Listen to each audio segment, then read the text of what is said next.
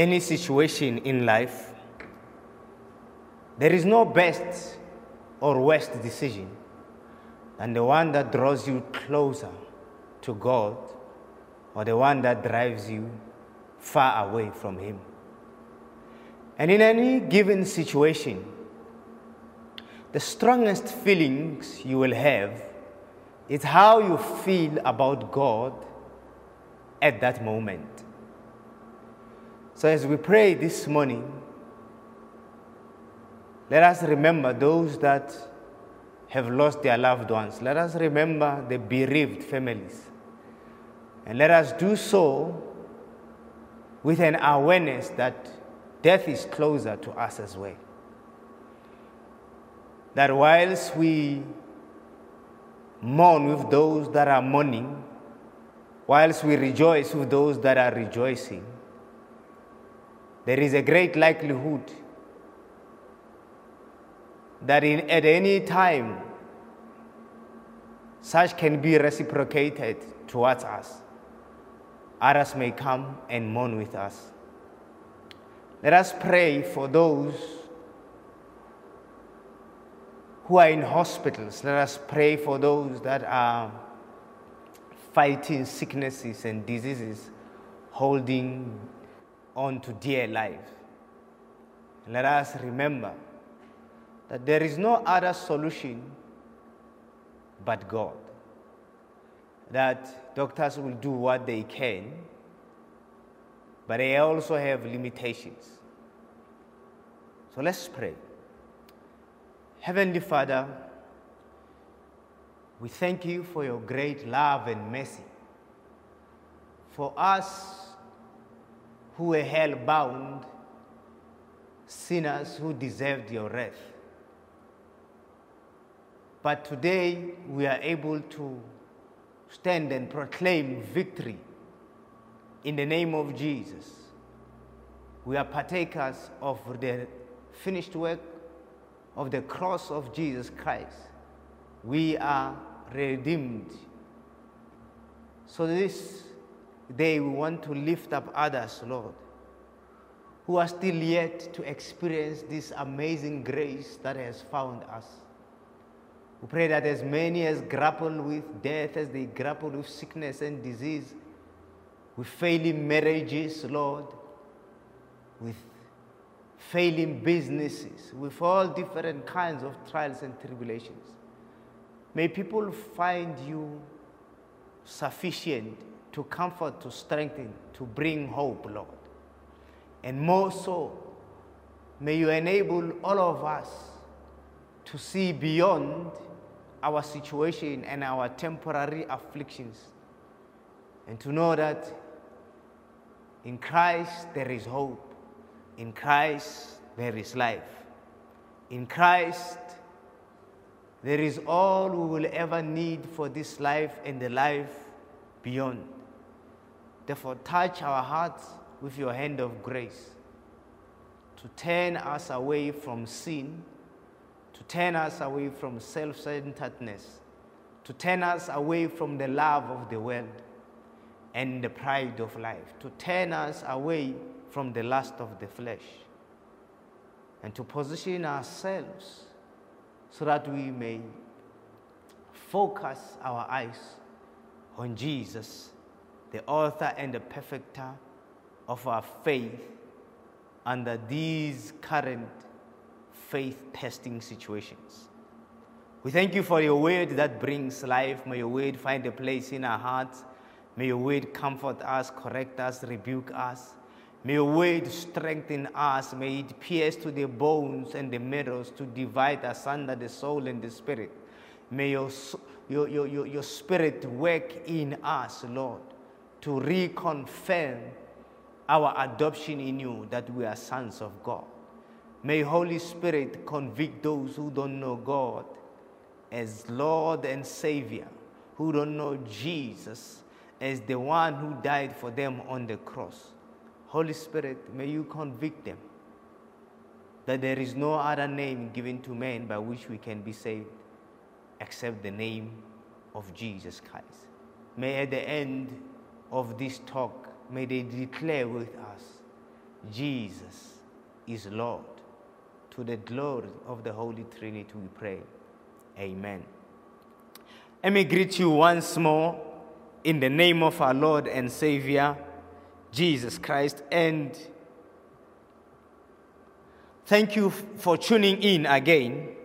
We're continuing on the subject of dying to live and living to die. Last, over the last two weeks, we have looked at some of the primary considerations. This week, we want to zoom into the idea of dealing with the loss of a loved one. And as I had said, what we are endeavoring to do through these talks is to help and fortify our hearts against the effects of death. Admittedly, we are not trying to lessen the pain or take the pain away, but as it were, it is true that forewarned is forearmed. So we want to be able to face our pain with hope, with courage, and with strength. So let me once again take this opportunity for to thank you for tuning in and table before you some of the ideas that I think are important and vital to consider and to grapple with as we continue with this topic. Number one, some of the observations that you and I should be accustomed to by now is that questions surrounding the death of our loved ones and other painful situations we go through are generally normal responses. When we lose loved ones, we are bound to have questions of why and uh, God, why me, why him, why her, why now, and so on and so forth. So, those questions in themselves are normal. They do not necessarily mean you are losing faith, as we have spoken about the, the, the, the psychology of uh, grief. We spoke about some of the steps that the psychologists have identified. So, in a sense, what we also want to be able to deal with. In, in the light of the questions that you ask, there are also emotions that we go through. And today, what we want to zoom into is the survival guilt emotion and the survival anger. Oftentimes, when somebody is dead, you get to a place where you ask, Why him? This person was too young to die. Sometimes it's a baby, and you're thinking they have not even had a chance to live. Sometimes it's someone that has just finished their degree, their doctorate, and all that they have worked hard for is suddenly terminated by death. Sometimes it's a community member, it's someone in your family, in the community who, who, who does so much good for us a progressive person.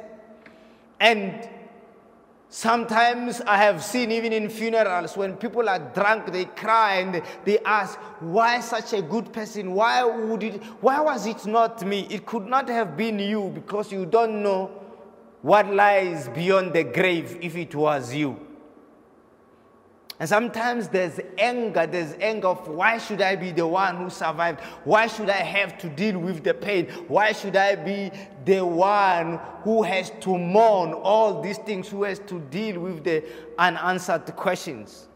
And so there's anger sometimes towards God, there's anger towards life, and there's anger even towards ourselves. We think we could have done something different. We could have done something better, perhaps to avoid the situation. The truth is, what could have been, what should have been, if it was in our power, we would have done it. As it turns out, it normally isn't. And so I want to look at some of the things that the Bible has to say about death. Some are beyond us, and we need to be able, therefore, in dealing with the death of our loved ones. The first thing I want to say is you need to understand the facts about death that are beyond your control, even if it is difficult to accept them. So, accepting that this thing is painful, it's, it's a different aspect. But being able to understand that, okay, this thing is there, it's beyond me, I cannot control it, helps you to be able to say, okay, it was beyond me. So I want us to start off reading from the book of Ecclesiastes, chapter 8, from verse 8. I'm going to read it in the New King James Version. And what I seldom read, the version I seldom read, but I felt that this time it captures the essence of what I want to say in the, the Good News Version. In the, in the New King James Version, Ecclesiastes chapter 8, verse 8 says, no one has power over the spirit to retain the spirit, and no one has power in the day of death. There is no release from that war. There is no, the, it, no one can take themselves, they can release themselves from that war with death. And wickedness will not deliver those who are given to it.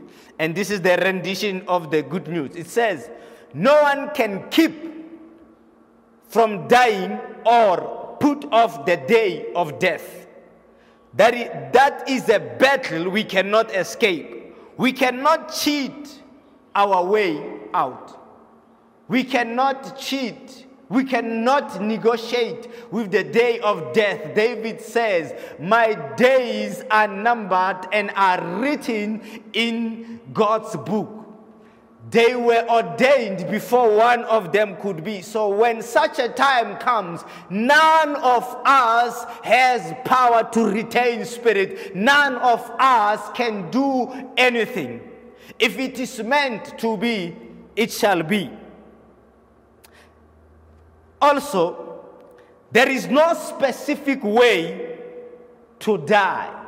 And sometimes we want to to look at how people die and create a, a, a, philosophy of life, a perspective, a perception, a theology around the idea that there, there are better ways to die. There are really no better ways to die, and we are not promised a specific way of dying. If you read in Hebrews chapter 11, verse 36 to 37 and 39, it says, Some faced jeers and flogging and even chains and imprisonment. They were put to death by stoning. They were sawed into two. They were killed by the sword. They went about in sheepskins and goatskins, destitute, persecuted, and mistreated. These were all commended for their faith, yet none of them received what had been promised.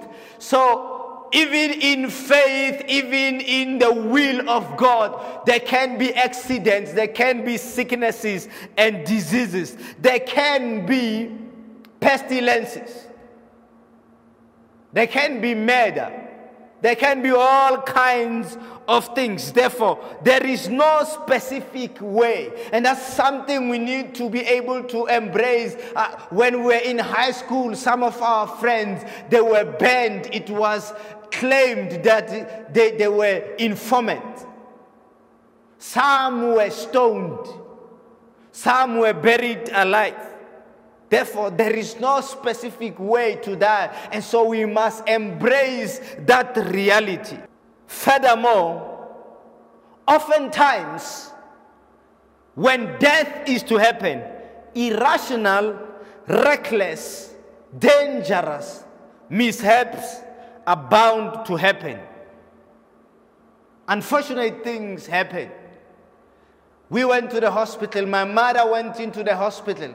She was okay. She was struggling with high blood pressure. And she was put on a ventilator.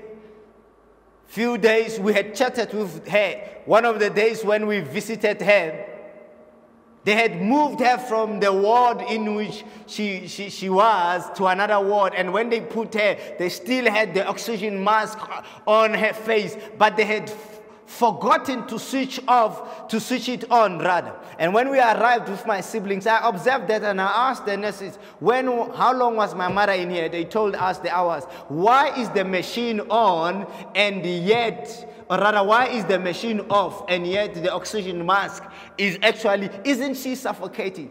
The nurses ran hector skelter, realizing that they are actually killing my mom.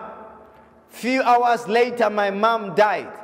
There was devastation. We, the, the, there was talk around let's, let, let, let, let's uh, uh, take them to the lawyers. Let's sue them. The reality is, we could have gone that route. We could have carried the pain of prolonged mourning and grieving and fighting the system that killed our mother. But we resolved it's not a battle we want to get into right now. It will not return here. So, what the enemy certainly does is that sometimes the enemy takes those misfortunes, the fact that a drunken driver came from nowhere and killed innocent bystanders, or some reckless driver caused an accident with people who were going on a happily merry-go-round, minding their own business. So the enemy uses these incidents to induce in us self torture through hatred and vengefulness against those who have wronged us. Ultimately, we lose our ability to nurture our inner selves and we get lost on the path of destroying those whom we hold responsible. We seek justice. Unfortunately, revenge does not produce healing. And that is a reality that sometimes we have to. Am I saying you should not seek recourse? I'm not saying that. I'm basically saying in seeking your own recourse, seek your inner healing as well. And count the cost of that recourse, of that justice you are seeking over your life and the lives of those it will affect. Also, another thing we must consider is that there is no time frame, there is no allowance, neither is there a specific age for the time of death. You cannot believe that death is better when somebody had been sick or when they suddenly died. Death has no better time. It depends in what conditions in, it finds you. If it finds you emotionally strong, you may still be, handle, be able to handle it. But there is no time. There is no good time for someone to die. There is no good age. There is no acceptable time, no age. Listen to the story of the child of the widow in the book of Second Kings 4 17 20. It says, But the woman became pregnant, and the next year, about that same time, she gave birth to a son, just as Elisha had told her. The child grew, and one day he went out with his father, who was with, with the reapers. He said to his father, My head, my head. His father told a servant, carry him to his mother. After the servant had lifted him up and carried him to his mother, the boy sat on her lap until noon, and then he died. The boy, who was a miracle child, died. Can you imagine the sense of loss, the sense that of hopelessness that, these parents had? Death does not regard age, nor does it regard class or status. Listen to another story that is found in 1 Kings chapter 17, from verse 17 to, to 20. It says, Sometime later, the son of the woman who owned the house became ill. He grew worse and worse and finally stopped breathing. She said to Elijah, What do you have against me, man of God? Did you come to remind me of my sin and kill my son? Give me your son, Elijah replied. He took him from her arms, carried him to the upper room where he was staying, and laid him on his bed. Then he cried out to the Lord, Lord my God, have you brought tragedy even on this widow I'm staying with by causing her son to die? Ah, you have two different classes. The one woman was a well to do woman that built a, a, room for the, the men of God. The other one was a widow. The other one did not have someone to look to. But the Bible says both lost their sons. There was no time frame for these kids to be in hospitals. So there really is no time.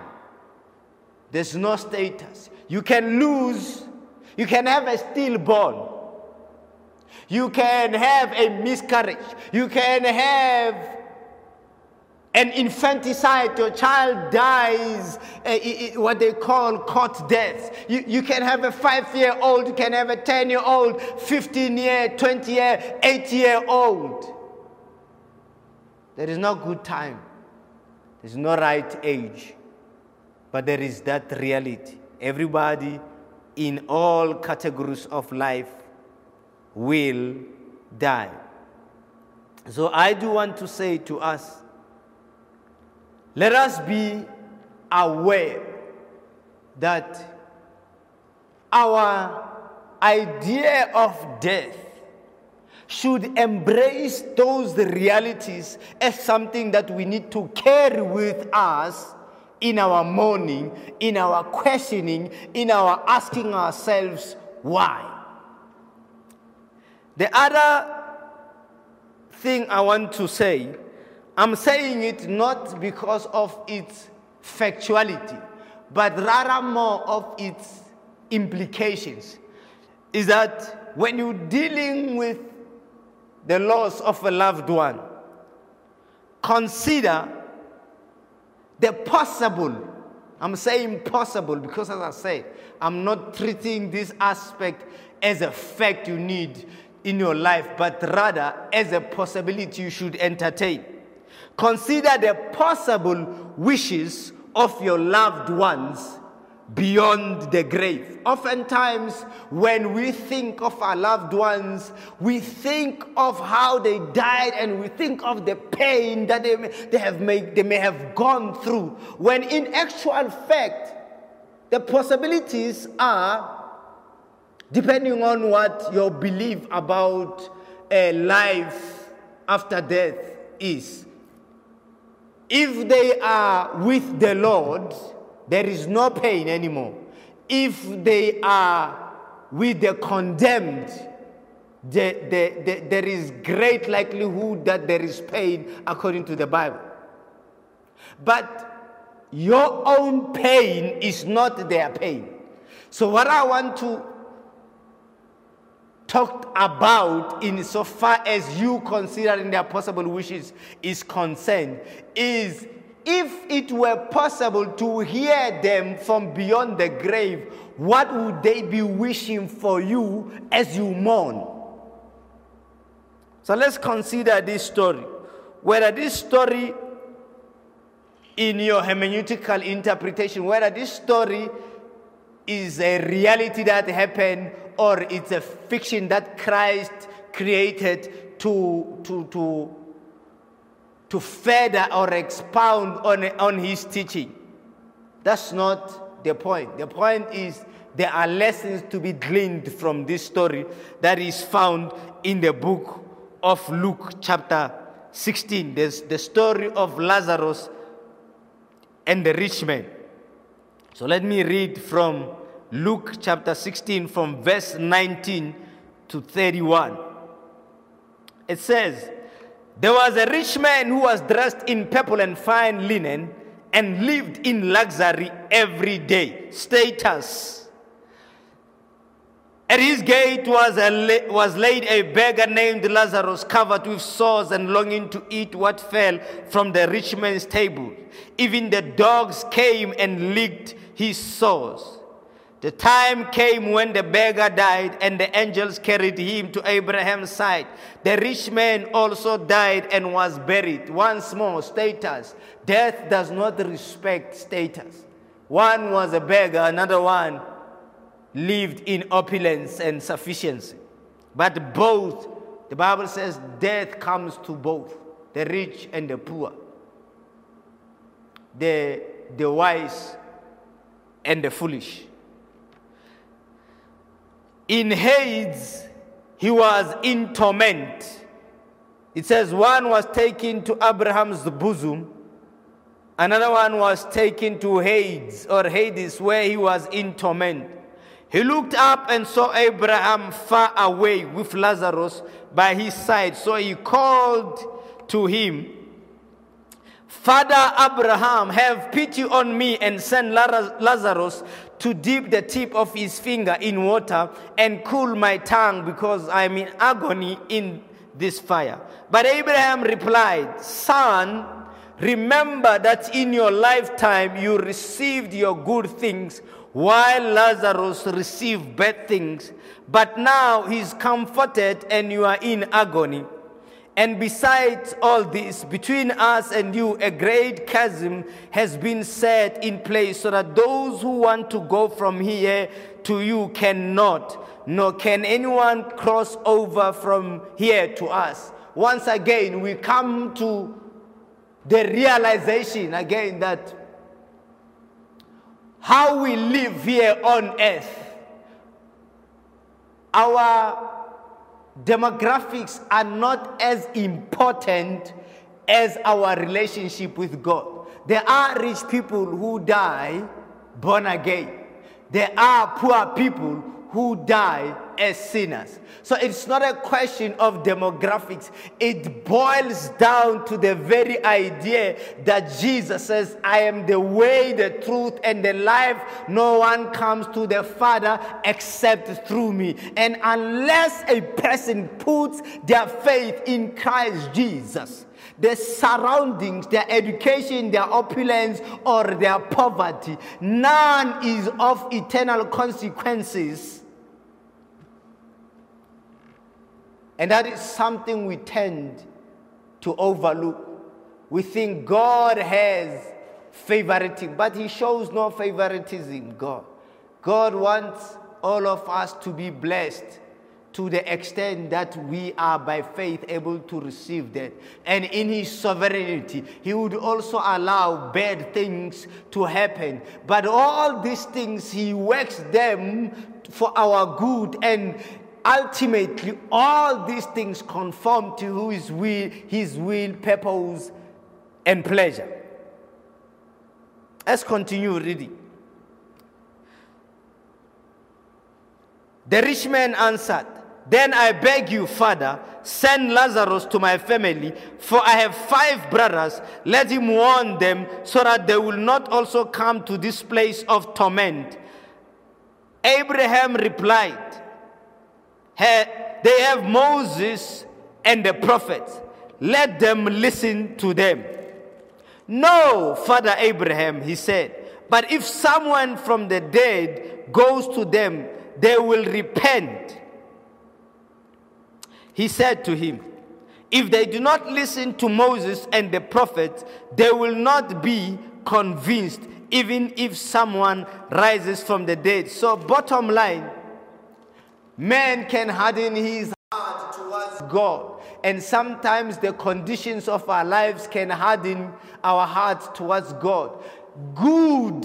When people live in riches, their hearts can be hardened towards God because they think, I have everything. Why should I need God? And therefore, they do not think about death and draw their hearts toward God. In a similar vein, those that are in poverty, their hearts can be hardened towards God. Why, if God is good, why am I suffering? Why do the wicked prosper and I suffer? If I'm a child of God and I do everything, my heart can be hardened against God if I don't see beyond the atrocities and see the goodness of God.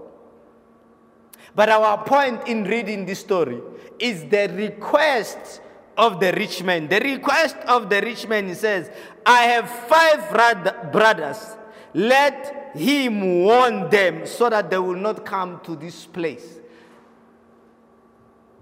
If your loved ones were in a place of torment for argument's sake, it is apparent that if they knew that the life that they collectively lived with you in denial of Christ as Lord and Savior, in anger against God, in unbelief,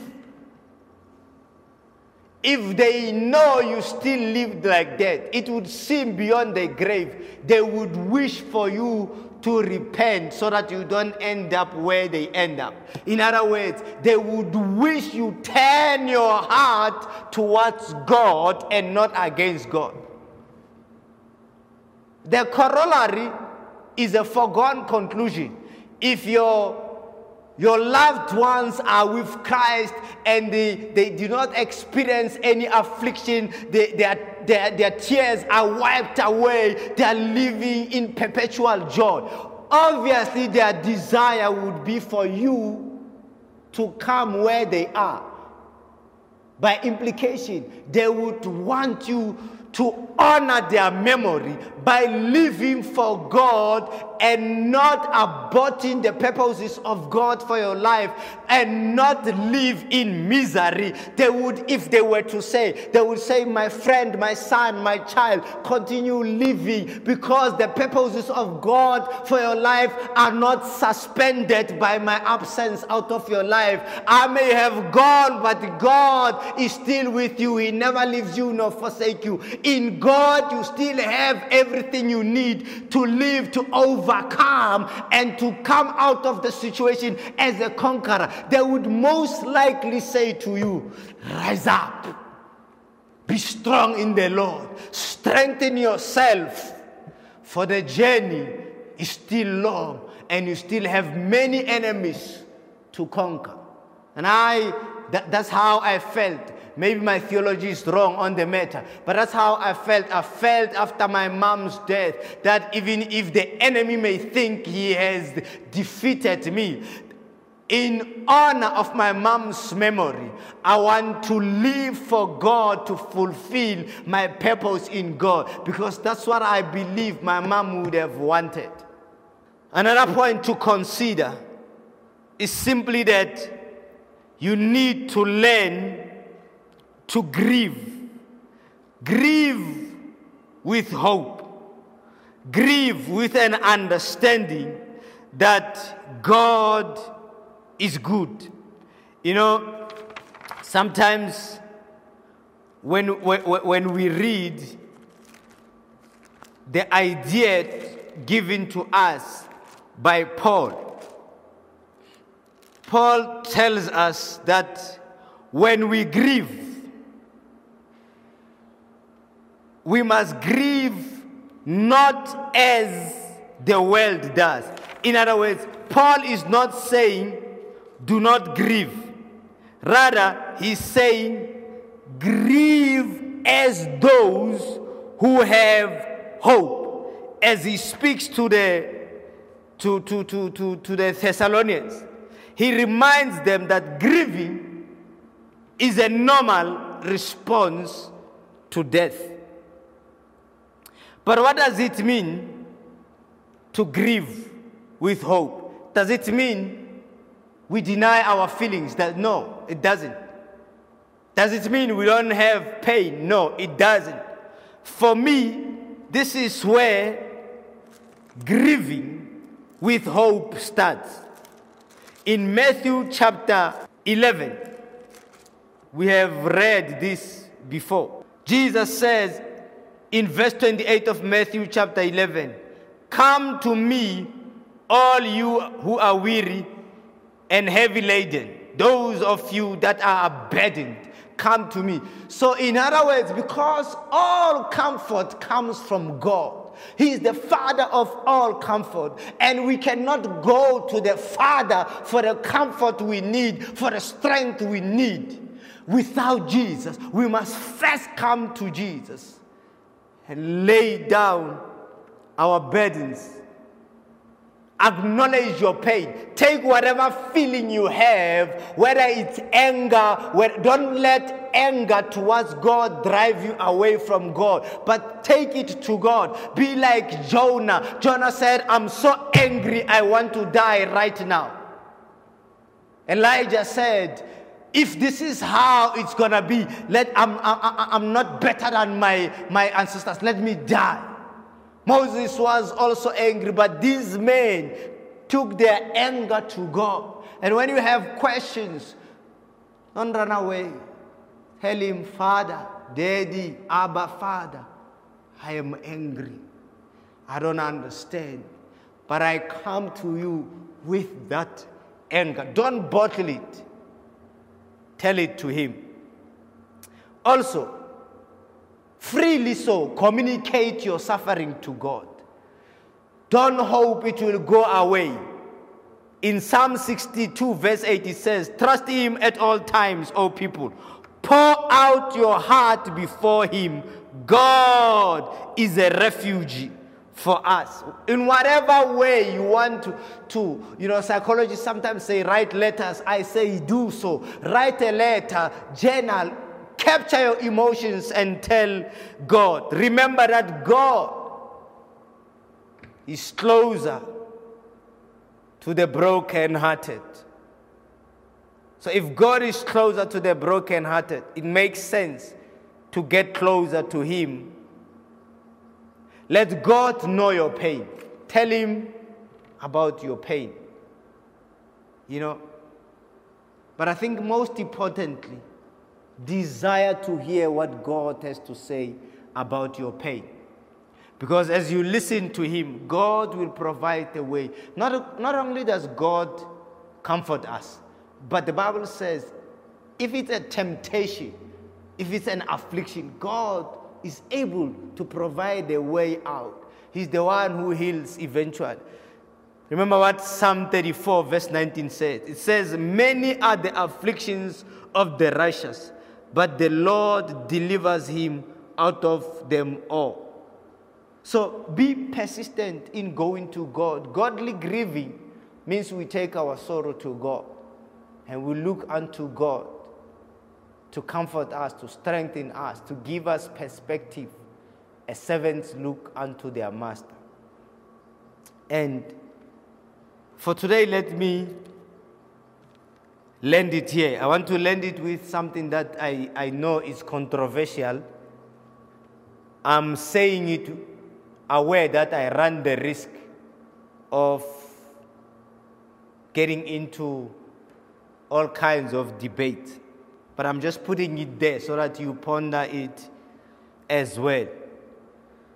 Remember, God interacts with everyone for their salvation or condemnation throughout their living state. In other words, no one comes to earth nor dies without God interacting with them. God says, Before you were formed, I knew you.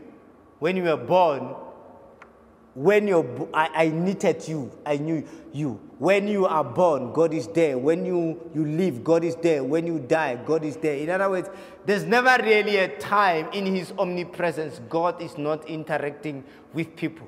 Whatever the final outcome of their lives, whether they get born again or not, the point I'm trying to bring home is that God is involved and God has interacted with them. And they are finality has been known to God. And in a sense, God has interacted with them about it. Some cases are obvious, some are not. The case of the thief on the cross. It's a simple classical case, but there's cases of people who die. In our minds, they didn't know God. We don't know what happened at their last hour.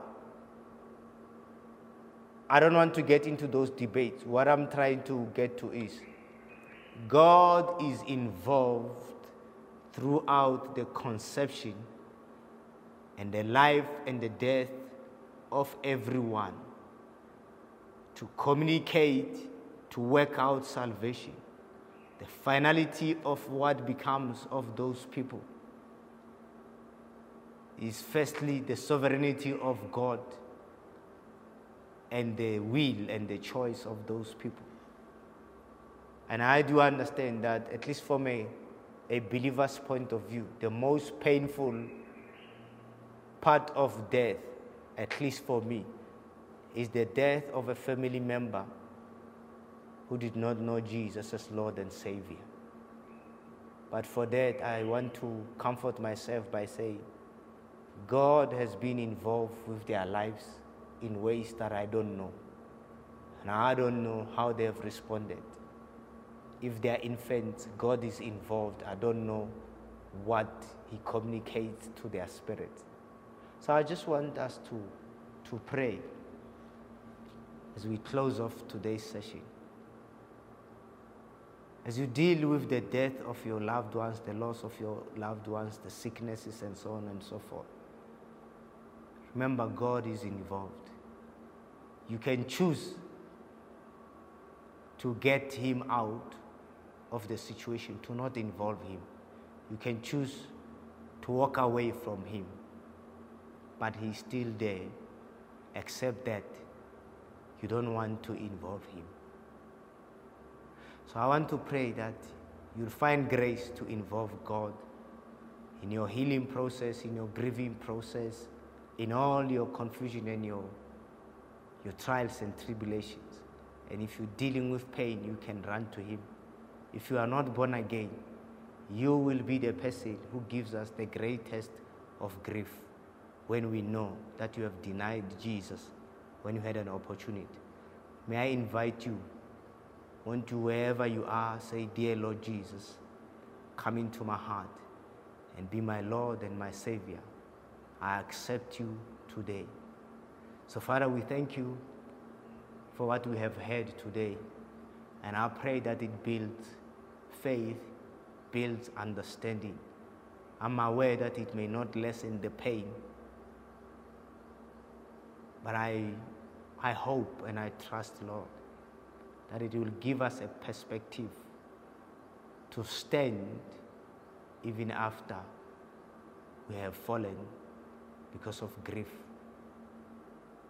To have a perspective that there is no postponing living for God if indeed death is closer.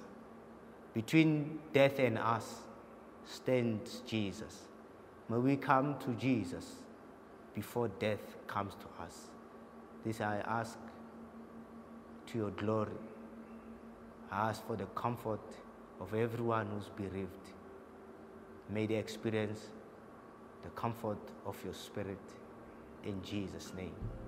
Amen.